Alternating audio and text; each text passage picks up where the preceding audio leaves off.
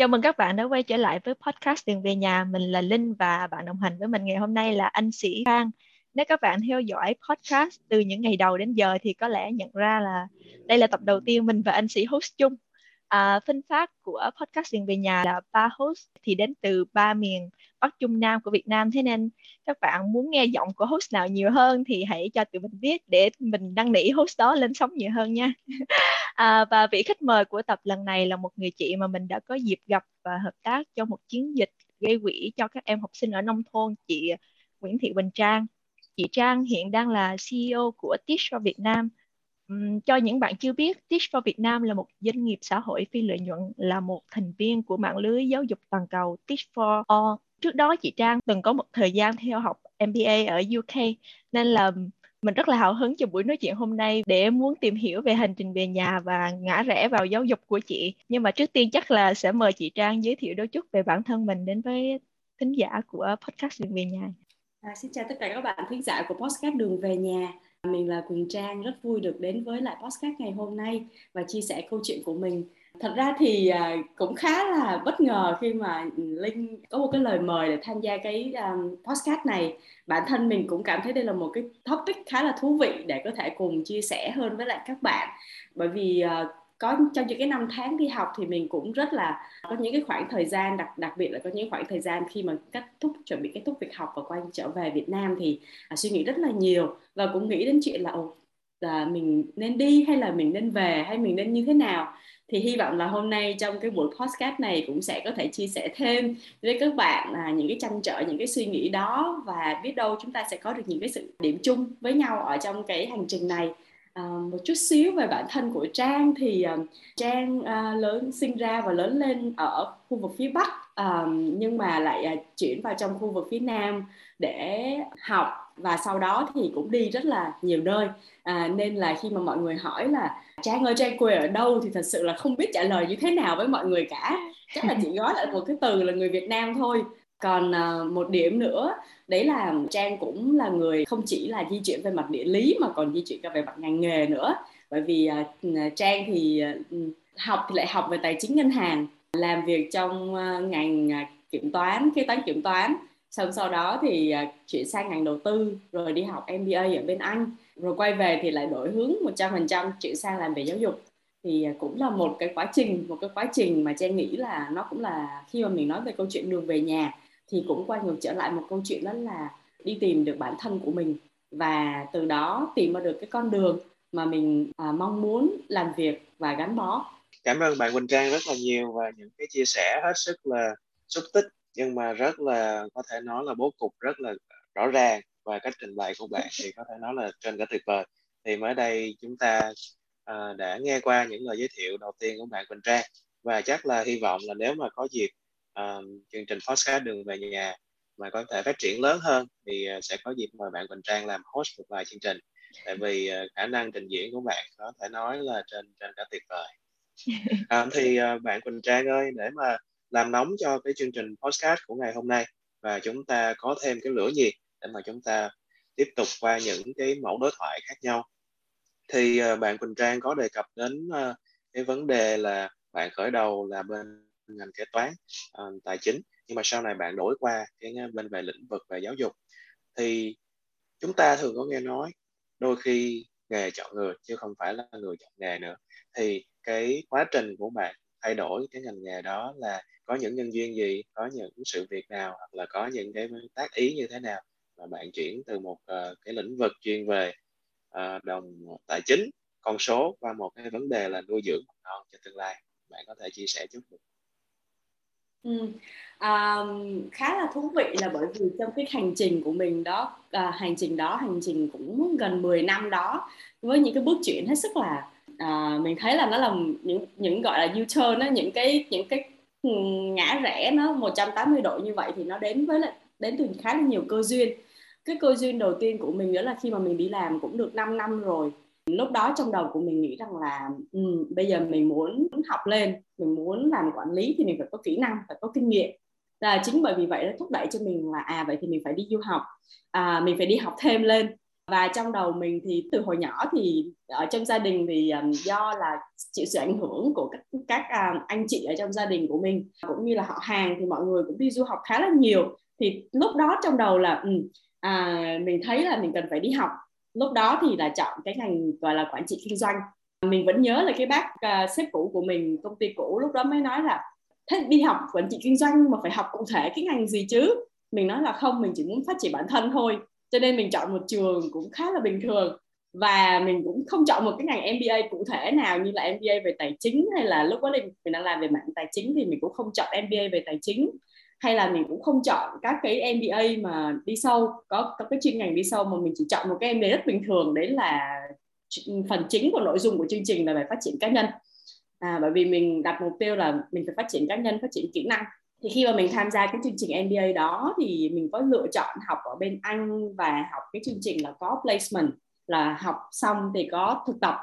thì chính đó là một cái bước chuyển bước chuyển đầu tiên của mình đấy là mình quyết định là mình sẽ cần phải làm việc thêm ở nước ngoài chứ không chỉ là việc ở Việt Nam không thôi. À, thì khi mà mình đi làm mình lựa chọn thì cái thời điểm đó rất là thú vị là cái năm đó là năm Brexit. Năm đầu tiên mà à, nước Anh um, vote để mà có ở lại ở trong châu Âu hay không thì à, lúc đó rất khó để có thể tìm các cái công việc liên quan đến lĩnh vực tài chính. Dĩ nhiên là không khó với mình lắm là bởi vì do là mình cũng làm việc ở KPMG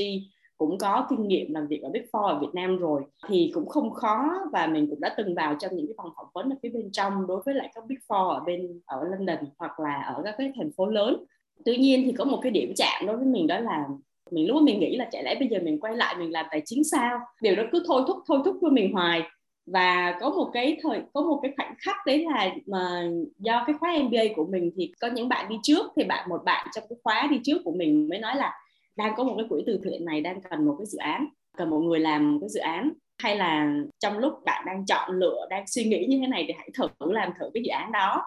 Thì khi mình mới tham gia cái dự án đó hai tuần à, một cái consultancy project trong vòng 2 tuần với cái quỹ từ thiện đấy thì nó là một cái khoảnh khắc mà mình vẫn còn nhớ đến bây giờ mình vẫn vẫn nhớ đấy là cái ngày mà mình đi làm cũng gần hết hai tuần rồi. À, mình tham gia xây cái chiến lược gây quỹ dành cho cái quỹ đó và tìm hiểu một cái hệ thống data dành cho cái quỹ đó để có thể là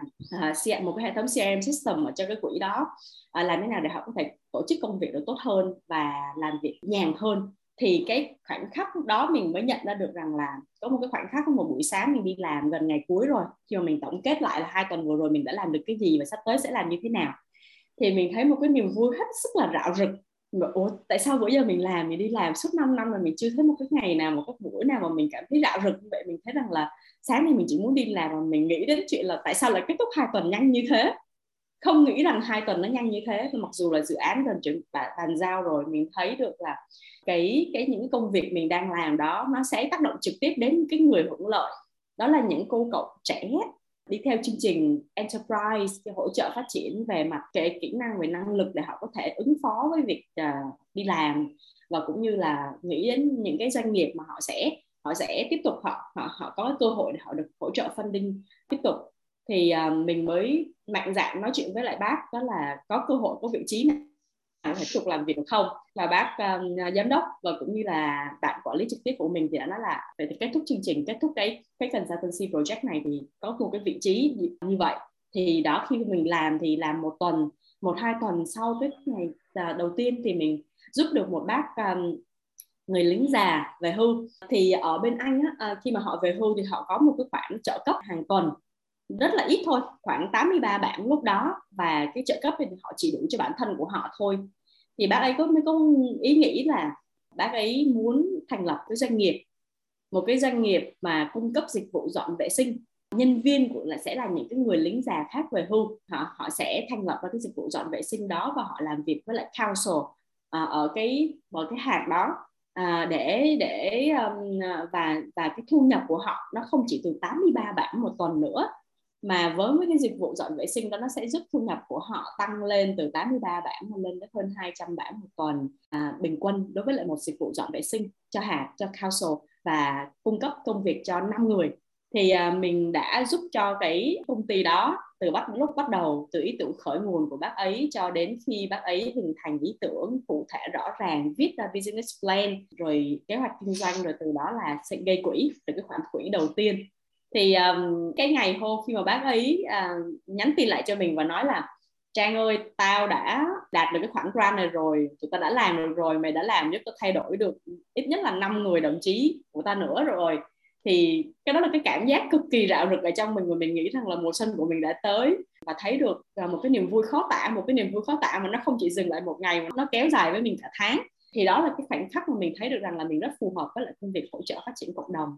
Và mình nghĩ rằng là à, và sau bao nhiêu bao nhiêu khoảng thời gian 5 năm đi làm, rồi thêm 2 năm đi học, thì mình thấy được là à mình đã phù hợp với ngành nghề này. Và chính điều đó nó thôi thúc mình suy nghĩ trong suốt cái chiều dài dự án đó là mình có thể làm được gì cho Việt Nam. Mình có thể quay về Việt Nam làm được cái gì, chứ không chỉ dừng lại là mình đang hỗ trợ cho những người dân Anh ở đây nữa, mà mình có thể về Việt Nam làm được cái gì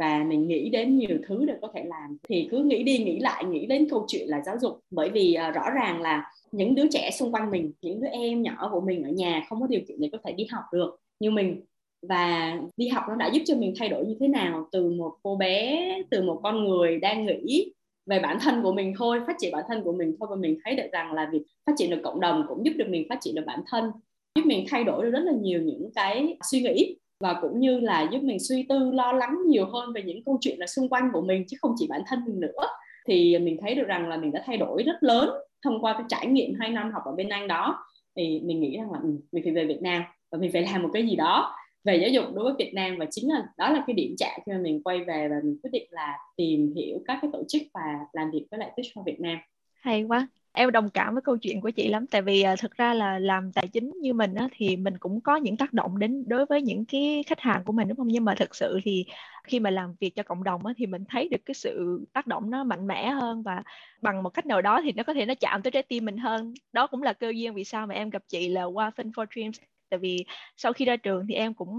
làm trong lĩnh vực tài chính thuế xong rồi um, trong thời gian mà kiểu làm thì mình cũng cố gắng làm để phát triển kỹ năng trong công việc, nhưng mà ngoài cái việc đó thì cái thời gian mà mình rảnh ra, mình không, em có một khoảng thời gian em rất là stress, tại vì em không biết là mình đang làm cái gì ở đây. Là tất nhiên là mình có phát triển kỹ năng cho bản thân mình, nhưng mà em muốn làm cái gì đó nhiều hơn nữa. Chính vì vậy nên em mới kết nối với Fin4Dream mà cũng từ đó là có cơ duyên gặp chị Trang ngày hôm nay. Và podcasting về nhà thì cũng từ đó, mà từ những cái lúc mà em suy nghĩ về những cái điểm chạm giống như chị vậy á, mà mà nó nó hình thành. Nên là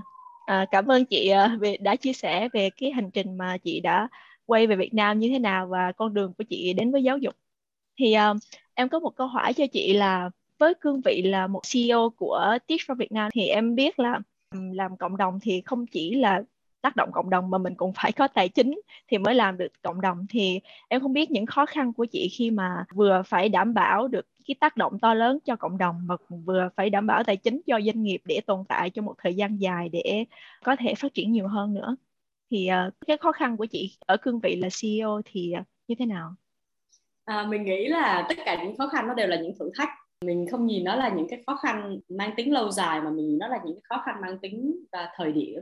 và cũng như là mỗi một thời điểm khác nhau thì sẽ có những cái khó khăn khác nhau. Sẽ có và biến nó trở thành nhìn nó là những cái thử thách để có thể vượt qua được. Rõ ràng là câu chuyện làm việc cộng đồng ở Việt Nam mình thì nó cũng còn là một cái câu chuyện là khá là mới ở Việt Nam mình. Lý do vì sao mình nói là câu chuyện khá là mới thì ngay cả cái thời điểm khi mà mình bắt đầu về Việt Nam và mình nhìn á thì uh, mình nhìn thì mình nhìn xung quanh thì mình thấy có những cái phân cực như thế này phân cực đầu tiên đó là những tổ chức làm việc cộng đồng rất tốt, làm việc ở khu vực grassroots level, làm việc ở cái trực tiếp với lại cái người hưởng lợi cực kỳ tốt. Tuy nhiên thì tổ chức đó vẫn chưa làm được đến câu chuyện tác động về mặt chính sách ở trên. Hay có những tổ chức làm về chính sách là cực kỳ tốt, nhưng lại thấy họ thiếu cái sự kết nối xuống với lại câu câu chuyện ở dưới thì Teach for Việt Nam lúc đó là một trong những tổ chức duy nhất mà mình thấy cái đường hướng phát triển có thể đảm bảo được cả câu chuyện liên quan đến việc làm việc ở địa phương và dẫn tới là làm việc ở cấp độ mà người hưởng lợi đến cái tốc độ phát triển mà chính sách. Và điều đó nó dẫn tới những cái khó khăn vô vàn những cái thử thách khi mà có thể làm được cái câu chuyện của cả hai như thế.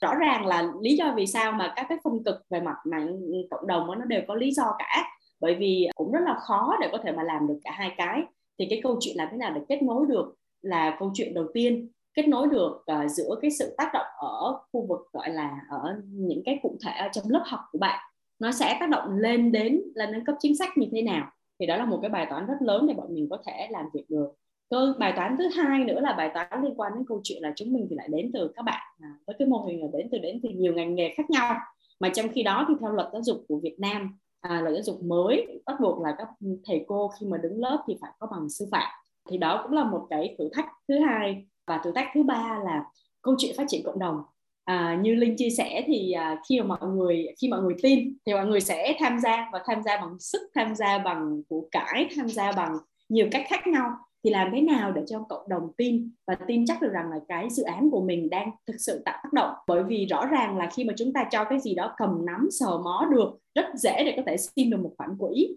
à, xây một cái trường cũng rất dễ để có thể xin được một khoản quỹ xây dựng nhà vệ sinh. Tuy nhiên rất rất khó rất khó thực sự là rất khó để có thể à, kêu gọi được à, gây quỹ cho một cái chương trình học hoặc là chương trình hỗ trợ và đào tạo cho giáo viên. Thì đối với tụi mình đó là những cái những cái thử thách và những cái những cái khó khăn. Có những cái thời điểm đặc biệt là thời điểm mà năm 2020 2021 nhất là năm 2020 lúc mà cái làn sóng đầu tiên của covid thì à, có một cái thời điểm mà mình vẫn nhớ đấy là sau Tết ngủ dậy thôi thì tụi mình nhận được một thông tin đó là hết 65% cái khoản quỹ của bọn mình đã à, không còn nữa bởi vì các nguồn funding nguồn nguồn tài trợ của các doanh nghiệp thì hiện tại họ phải chuyển sang để họ họ hỗ trợ cho cho quỹ phòng chống quỹ vaccine quỹ phòng chống vaccine uh, covid và cũng như là hỗ trợ cho việc gọi là covid relief giải cứu uh, tập trung vào thức ăn nước uống và y tế. Thì đó là một trong những cái thời điểm mà tụi mình đã rất là khó khăn khó khăn để việc là phải duy trì được hoạt động của doanh nghiệp như thế nào duy trì hoạt động của tổ chức ra sao và làm thế nào để mà có thể là cùng với lại các bạn tiếp tục tìm những cái nguồn quỹ khác để có thể là sống sót và sau đó là phát triển được và duy trì được. Bởi vì đến đối với tụi mình thì việc uh, các bé không đi học có thể xem chừng như là không urgent xem chừng tức là so với lại những cái liên quan đến là việc ăn uống việc y tế thì xem chừng như là không cấp thiết nhưng thực ra đó là nó cấp thiết bởi vì chỉ hai tháng mà các bé không đi học thôi. Thì nó hậu quả nó đã kéo dài hơn 2 năm rồi. Thì à, tụi mình thấy được những điều như vậy. Và làm thế nào để có thể câu chuyện lúc đó là cả team. Cả team thực sự là có những cái có những đêm mình có những tháng mình không ngủ mình nghĩ là mình nhớ lại mình vẫn nhớ lại là có những tháng à, tháng tháng thời điểm vào tháng 3, tháng 4 gần như là mình rất khó ngủ không thể ngủ được để có thể chỉ nghĩ đến bây giờ bây giờ mình phải làm cái gì mình phải làm như thế nào. Và rất là may mắn thì mình đã vượt qua được và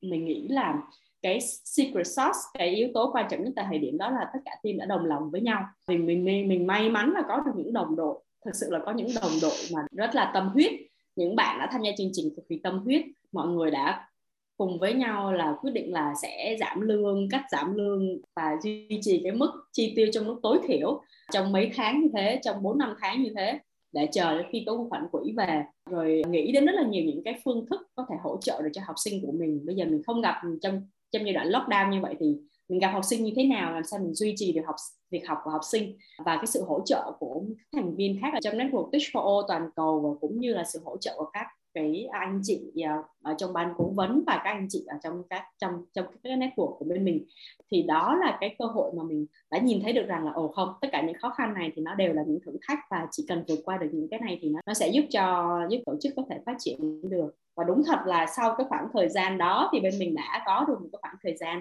mà à, phát triển và cũng như là tiếp cận được với nhiều học sinh nhiều hơn và nghĩ được nhiều những cái ý tưởng mới hơn. Thì đối với mình á đó là những câu chuyện này nó đều quay ngược trở lại đó là mình có một cái mục tiêu rõ ràng cho công việc của mình và cũng như là có được một cái đội ngũ um, thực sự rất là may mắn là có được một cái đội ngũ kế bên để có thể cùng hỗ trợ phát triển được. Và mình tin được là lúc đó lúc đó thì mình chỉ chỉ biết niềm tin và làm cứ tin và làm. Chứng minh cố gắng chứng minh được rằng là những gì mình đang làm là đúng. À, và từ đó thì à, sẽ vượt qua được các khó khăn đó.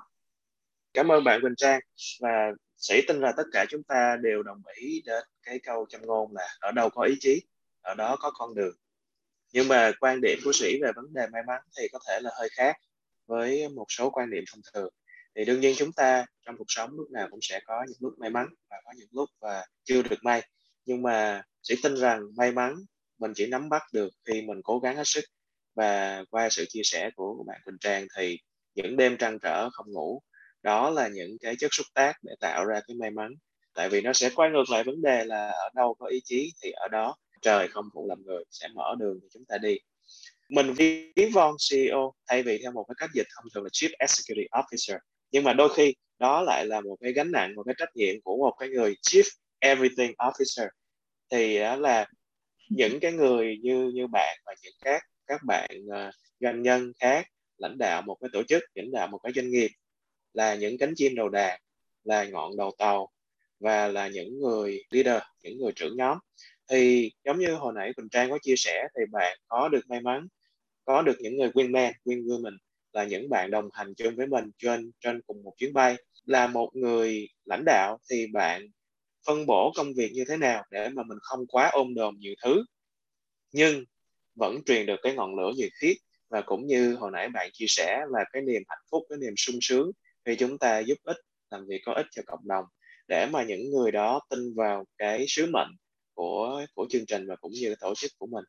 Liệu đó có phải là cái công thức bí mật để mà bạn nuôi dưỡng được hiện tài nhân tài và đi chung với con đường mình hay không? À, mình nghĩ là à, thực ra thì gọi là có secret sauce hay không á thì thực ra công thức bí mật hay không thì thực ra mình cũng không không nghĩ là mình có công thức bí mật gì. Và mình cũng đang trong quá trình học hỏi và phát triển để có thể là ừ, à, tuyển được người tài và giữ được người tài. Bởi vì um, thực sự là trong cái lĩnh vực và phát triển cộng đồng ở Việt Nam thì có thể là nó cũng là một cái điểm một cái câu chuyện là thiên thời địa lợi nhân hòa. Mình nghĩ nó là tổng hòa của cả ba yếu tố đó à, chứ không chỉ là một cái yếu tố nào đó riêng rẽ. Thì cái gọi là thiên thời thiên thời ở đây đấy là càng ngày càng nhiều bạn trẻ quan tâm đến việc phát triển cộng đồng nhiều hơn. Và cũng có những nhiều người um, có nhiều người giống như mình mông lung trong câu chuyện là, là đầu tiên khi mà mình à, không biết là mình muốn làm cái gì ừ, và tìm ra được rằng là mình thích làm lĩnh vực phát triển về cộng đồng và mong muốn là có một cơ hội, một cái tổ chức để có thể cùng làm việc. Cái xu thế đó càng ngày càng lớn và cái xu thế của Gen Z cũng là tìm những công việc có thể là tạo được những cái à, tác động nhiều hơn đến với lại cộng đồng. Thì mình thấy là tụi mình hiện hưởng lợi rất là nhiều từ cái xu thế đó. Còn một cái điểm nữa là một cái địa lợi đấy là cái tổ chức của mình có được một cái vision một cái tầm nhìn và một cái sứ mệnh mà mình thấy được là rất là truyền cảm hứng cho các bạn. Thì công việc của một chief everything officer như lúc nãy à, sĩ có chia sẻ thì là đúng là chief everything officer và mình chám vào tất cả mọi thứ mà thiếu của tổ chức. Chỗ nào cần thì mình sẽ chám vào à, chỗ đó và tập trung vào à, phát triển về mặt con người và cũng như là kêu, kêu gọi và truyền lửa với lại mọi người. Thì à, thực ra thì phần lớn phần đông của mình đấy là mình đi kêu gọi mọi người. Và mình chia, chia sẻ để mà mọi người có thể hiểu thêm về chuyện gì chúng mình đang làm cái gì. Và đâu là cái tầm nhìn đâu là cái mục tiêu mà bọn mình mong muốn hướng tới. Và để có thể thực hiện hiện thực hóa được cái tầm nhìn và cái mục tiêu đó thì tụi mình cần người cần tiền cần nguồn nhân lực để tham gia được vào trong cái à, uh, cho cái mạng lưới và giúp tạo ra được một cái chuyển động một cái movement mà ở đó mọi người quan tâm nhiều hơn và mọi người có thể đóng góp bằng sức này sức sức của mình và bằng cách này hay cách kia để có thể hỗ trợ phát triển được cho các em học sinh. Và một cái điểm nữa là nhân hòa. Chính bởi vì là khi mà mình xây dựng tổ chức, thì một cái điểm mà mình là rất quan tâm đó là các cái giá trị cốt lõi của tổ chức. Ở đâu có những cái giá trị cốt lõi, có những con người làm, mình luôn luôn đặt ra một câu hỏi là làm thế nào để mà có được những con người nhiều hơn, nhiều con người cùng tham gia với nhau? Và nhưng mà làm thế nào để họ có thể nhận ra nhau và làm việc được với nhau? Thì cái giá trị cốt lõi đó là cái giá trị mà bọn mình xây dựng xuyên suốt ở trong tổ chức để mà từ đó kêu gọi được nhiều người cùng với mình cùng chí hướng với mình họ tham gia vào trong tổ chức của mình. Và có rất là nhiều các cái bài học bài học ở trong cái quá trình đó. À, mình nghĩ là có lẽ kể mãi thì cũng không hết được. Bởi vì mỗi một cái tình huống nó khác nhau thì nó lại có những cái bài học khác nhau. Nhưng mà một cái tình huống mà mình nghĩ một một cái điểm mà mình À, thấy được một cái bài học mà mình học xuyên suốt đấy là câu chuyện gọi là giao tiếp trung thực. Mình chỉ có thể kêu gọi được mọi người khi mình có cái sự trung thực. Và mình càng trung thực, mình càng minh bạch, giao tiếp thấu cảm với lại các cái thành viên ở trong tổ chức của mình thì mình mới có thể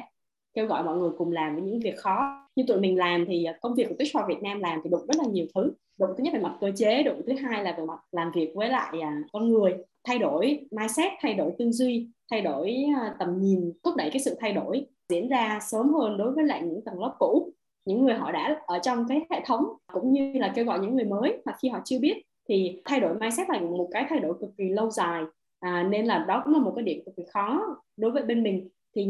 nhưng mà làm thế nào để thay đổi được họ? Thì mình chỉ có thể giao tiếp được thôi. Giao tiếp và làm và giúp cho họ tin tưởng được. Thì um, quay ngược trở lại mình cũng chỉ muốn nhấn mạnh một câu chuyện đó là sự giao tiếp bằng sự thấu cảm và trung thực và minh bạch đối với lại tất cả những thành viên ở trong tổ chức của mình là đối với lại những người hưởng lợi và đối với những người mà mình làm việc với thì uh, nếu mà hỏi đó có phải là secret sauce hay không thì mình nghĩ chắc không phải là secret sauce. Không phải là công thức bí mật bởi vì uh, mọi người đều sẽ gặp cái công thức này khi mà mình không chỉ làm lãnh đạo một doanh nghiệp đâu ạ một đội nhóm thôi. Thì uh, đó cũng là một trong những cái mà cần phải có rồi. Hy vọng là đã trả lời được câu hỏi của sĩ. Dạ em nghĩ là cái việc giao tiếp, những cái giá trị của mình đến với những người mà muốn tham gia cùng với mình là một cái điều rất là quan trọng để mình có thể thu hút những nhân tài, những người có tâm, có nhiệt huyết để tham gia với các tổ chức của mình. Nhưng mà em nghĩ cái việc giao tiếp sứ mệnh và giá trị của cái tổ chức mình đưa ra xuyên suốt mà không làm cho người ta cảm thấy là mình hơi bị à, áp đặt quá, nó gọi là một cái secret sauce, thì em không biết là sứ mệnh và giá trị của Teach for Việt Nam mà mong muốn được truyền tải đến tất cả mọi người là cái gì Đối với cộng đồng và đối với những bạn fellow mà tham gia Teach for Việt Nam hoặc là những bạn nhân viên của Teach for Việt Nam? Teach for Việt Nam thì hướng tới là đến năm 2050 tất cả trẻ em Việt Nam đều đạt được nền giáo dục hoàn thiện. Thì à, cái sự à, cái câu chuyện hoàn thiện đó, bọn mình cũng chia sẻ với nhau rất là nhiều ở trong tổ chức và cũng như là chia sẻ rất là nhiều với lại những người à, cùng đồng hành trong hành trình. Câu chuyện hoàn thiện là gì? Tại sao lại là một nền giáo dục hoàn thiện mà không phải là một nền giáo dục như xuất sắc hay là một nền giáo dục khác? Thì cái mà tụi mình đặt mục tiêu tại thời điểm hiện tại đối với lại câu chuyện hoàn thiện đó là câu chuyện bình đẳng. Bình đẳng giữa việc các em học sinh ở khu vực nông thôn cũng có một cái điều kiện học hành và phát triển được bản thân của mình như là các em khu vực thành thị. Còn các bạn ở khu vực thành thị thì sẽ có một cái cơ hội có thể phát triển được như là các bạn ở các quốc gia khác. Và cái nền giáo dục của Việt Nam mình là một cái nền giáo dục mà ở đó các bạn học sinh có thể phát huy được hết tất cả các tiềm năng của mình. Thì bọn mình định nghĩa đấy là cả cái nền sự hoàn thiện và đặt ra cho mình một cái deadline là đến năm 2050 thì phải đạt được chuyện đó. Bởi vì rõ ràng là chỉ còn 30 năm nữa 20 30 năm nữa thôi ở trên cái hành trình này và nếu mà chúng ta không hành động ngay và không hướng tới cái tầm nhìn đó thì các em học sinh này sẽ tiếp tục tạo ra những cái thế hệ à, mà sẽ vẫn tiếp tục mù mờ hoặc là không thể phát triển được bằng với lại các cái thế hệ khác. Thì đó là một cái mục tiêu mà mình đặt ra và để làm được chuyện đó thì sứ mệnh của Teach for Việt Nam đó là tuyển chọn các bạn trẻ đến từ nhiều ngành nghề khác nhau. Không chỉ dừng lại ở mỗi câu chuyện là ngành giáo dục nữa mà đến từ nhiều ngành nghề chính bởi vì cái sự đa dạng của nhiều ngành nghề đó mà các bạn ấy sẽ cùng suy tư cùng tranh trở cùng hiểu được. Trong suốt 2 năm tham gia chương trình thì um, các bạn uh, là những bạn trẻ đã tốt nghiệp đại học hoặc là những bạn young professional những bạn mà đã đi làm một vài năm những bạn có tiềm năng có những tố chất lãnh đạo thông qua một quá trình tuyển chọn ngặt nghèo. Bên mình cũng là làm khá là nhiều, năm, sáu vòng tuyển chọn. Thì các bạn sẽ à, được đào tạo và sau đó là đưa về và giảng dạy ở các cái trường công ở vùng sâu, vùng xa. Và khi mà các bạn giảng dạy ở trong trường công ở vùng sâu, vùng xa thì bạn sẽ hiểu được rằng là chuyện gì đã gây ra cái bất bình đẳng giáo dục. Chuyện gì tác động đến việc học của học sinh và làm thế nào để các em học sinh có thể tiếp tục việc học, phát triển được tốt nhất bản thân của mình, tìm được những cái nguyên nhân gốc rễ và từ đó với những cái thế mạnh của bạn hết 2 năm bạn được đào tạo về kỹ năng lãnh đạo, bạn được đào tạo về kiến thức giảng dạy, bạn được đào tạo về việc hiểu về hệ thống công của Việt Nam mình. Thì từ đó bạn sẽ có được một cái lộ trình phát triển dài hơi hơn và từ tham gia được vào, đưa ra được những cái giải pháp và những sáng kiến và nhìn được những cái vị trí bạn có thể làm được để có thể thay đổi được và xây dựng một cái hệ sinh thái để từ đó là hỗ trợ được cho giáo dục của mình thì đó là cái tầm nhìn và cái sứ mệnh mà Touch Việt Nam đang làm để có thể giao tiếp được cái tầm nhìn và sứ mệnh này nó tốn một khoảng thời gian rất lâu dài. Năm nay là năm thứ năm của Touch Việt Nam rồi. Ừ, một cái giai đoạn phát triển sắp tới của bên mình. Tuy nhiên thì à, với lại cái quy mô tại thời điểm hiện tại thì phải nói là Touch Việt Nam vẫn còn khá là nhỏ bé, chưa đủ lớn để có thể kêu gọi được nhiều người hơn nữa cùng tham gia. Tuy nhiên thì à, đó cũng là một cái điểm mà bọn mình luôn luôn nhìn nhận và luôn luôn nhìn thấy được rằng là mình cần phải giao tiếp nhiều hơn, mình cần phải chia sẻ nhiều hơn. Và mình nói ở đây, giao tiếp không chỉ dừng lại ở mỗi câu chuyện đó là nói, mà giao tiếp còn phải là thể hiện bằng việc làm. Giao tiếp còn thể hiện bằng việc chia sẻ, giao tiếp còn phải thể hiện bằng việc là kêu gọi nhiều người cùng tham gia. Thì đó mới gọi là một giao tiếp hoàn chỉnh, để mọi người có thể nhìn, có thể cảm, vừa nhìn vừa cảm thông và vừa hành động, sắn tay áo vào hành động à, và khi có sự tham gia của mọi người thì bọn mình mới mới nhìn nhận được đó là một cái sự giao tiếp hiệu quả. Còn nếu mà mọi người chỉ nghe không thôi và chỉ đếm cái lượt tương tác ở trên Facebook không thôi thì điều đó nó chỉ mới dừng lại ở một câu chuyện là biết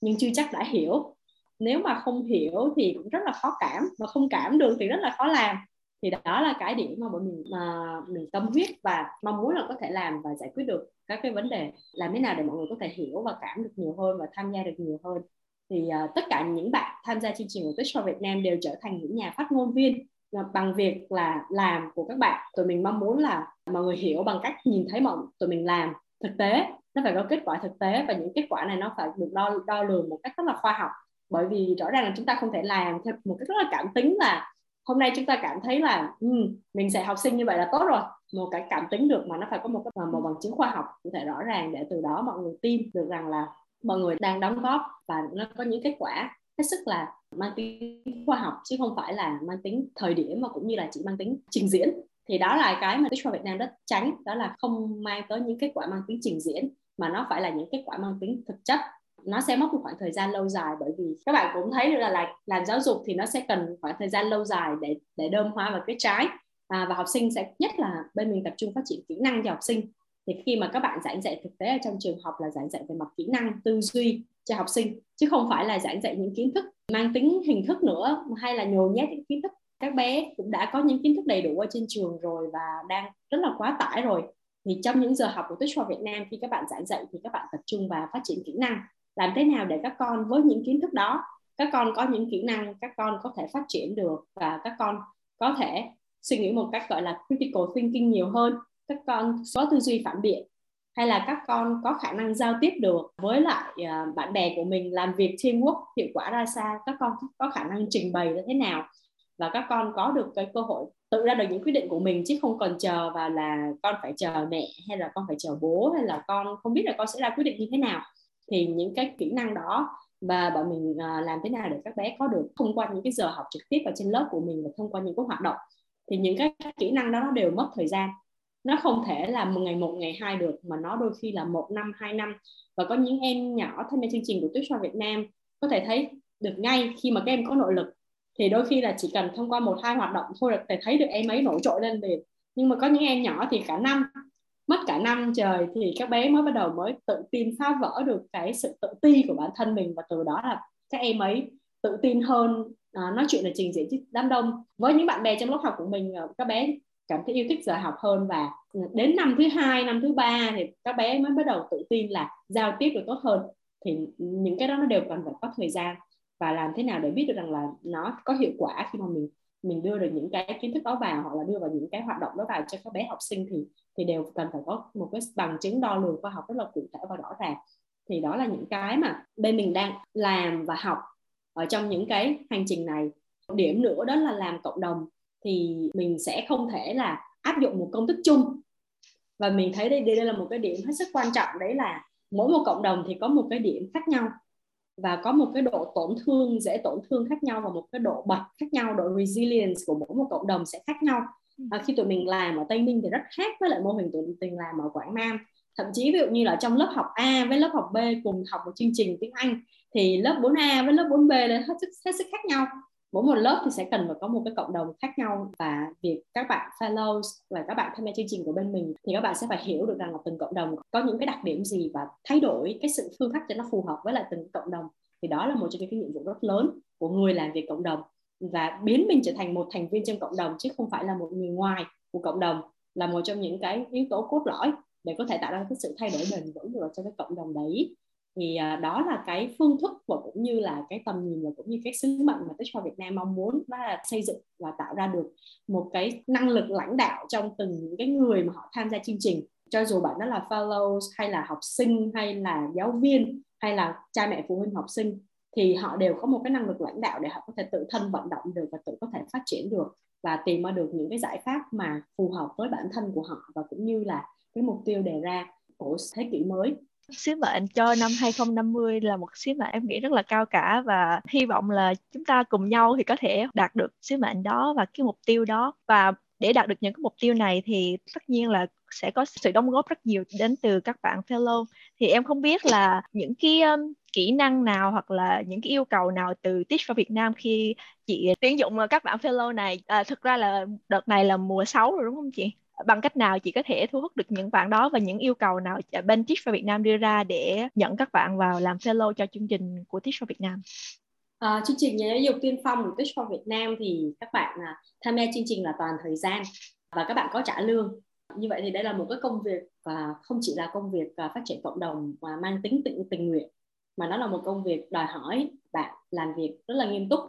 và cũng như là bạn sẽ được trả phần lương đối với lại công việc của mình thì um, một trong những cái yêu cầu đầu tiên đấy là cái sự cam kết của bạn với lại việc là xóa bỏ bất bình đẳng giáo dục.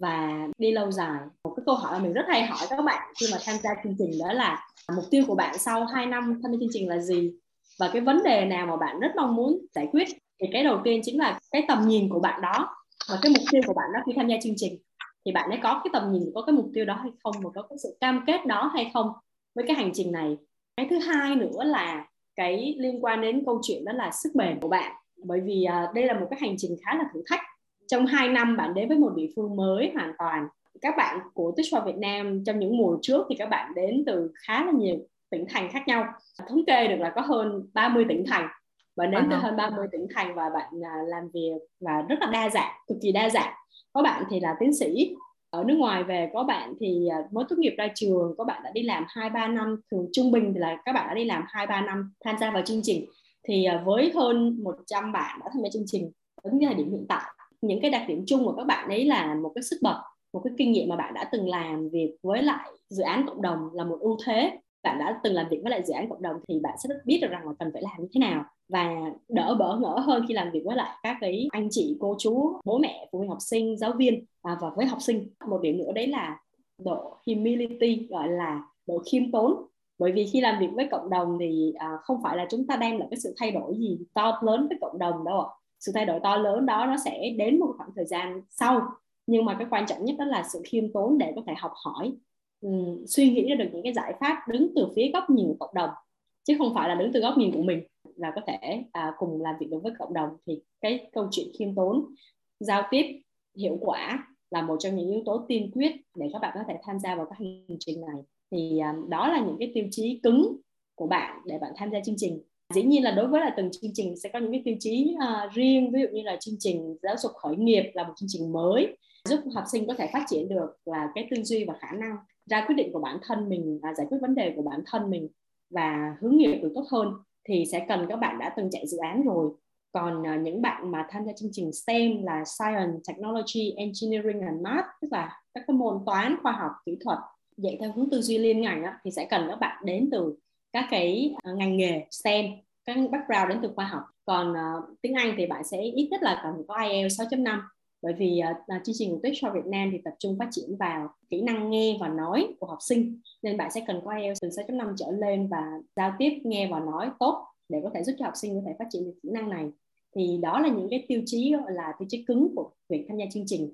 Điểm quan trọng nhất đó là các bạn học fellow khi tham gia chương trình đấy là việc một cái niềm yêu với giáo dục và một cái cam kết lâu dài để có thể gắn bó với hành trình này. Bởi vì khi các bạn tham gia chương trình trong 2 năm đó là sự đầu tư sự đầu tư của cả một tập thể và sự đầu tư của rất nhiều các cái mạng thường quân sự đầu tư của các cái à, bên liên quan khác nhau như là và sự trông đợi của học sinh của giáo viên khi mà các bạn tham gia chương trình thì cái sự cam kết là điều yếu tố tiên quyết và bắt buộc để các bạn có thể đi đi hết hành trình trong vòng 2 năm và cũng như là à, quá trình alumni sau này. Ừ. Vậy thì uh, chắc là em sẽ để những cái link của đơn tuyển dụng đợt tiếp theo của Teach for Việt Nam cho những bạn nào, bạn thính giả của podcast Sinh về nhà. Nếu mà muốn trở thành fellow mùa tiếp theo của Teach for Việt Nam thì có thể nộp đơn và trở thành một nhân tố mới của Teach for Việt Nam để thay đổi cho giáo dục của Việt Nam. À, rất là cảm ơn Linh. Các bạn vừa lắng nghe phần đầu của buổi trò chuyện về hành trình về nhà với chị Quỳnh Trang. Hy vọng câu chuyện của chị ấy sẽ giúp cho những ai đang phân vân trên con đường nghề nghiệp của mình có thêm sức mạnh và động lực để bước tiếp trên con đường mình đã chọn. Đôi khi cuộc đời sẽ cho chúng ta những ngã rẽ thật bất ngờ. Việc của mình là đủ tỉnh táo để nhận ra đâu là điều làm chúng ta hạnh phúc và theo đuổi nó đến cùng. Ở phần tiếp theo, chị Trang sẽ chia sẻ kỹ hơn về những khó khăn, thách thức cũng như bài học chị có được trong hành trình làm giáo dục phi lợi nhuận ở nông thôn. Nếu các bạn thích buổi trò chuyện này, hãy để lại bình luận, ấn follow và chia sẻ kênh podcast của tụi mình đến với bạn bè và người thân để tiếp thêm sức mạnh cho team podcast đường về nhà, chia sẻ thêm thật nhiều câu chuyện thú vị hơn nữa trong tương lai nhé. Cảm ơn các bạn và hẹn gặp lại.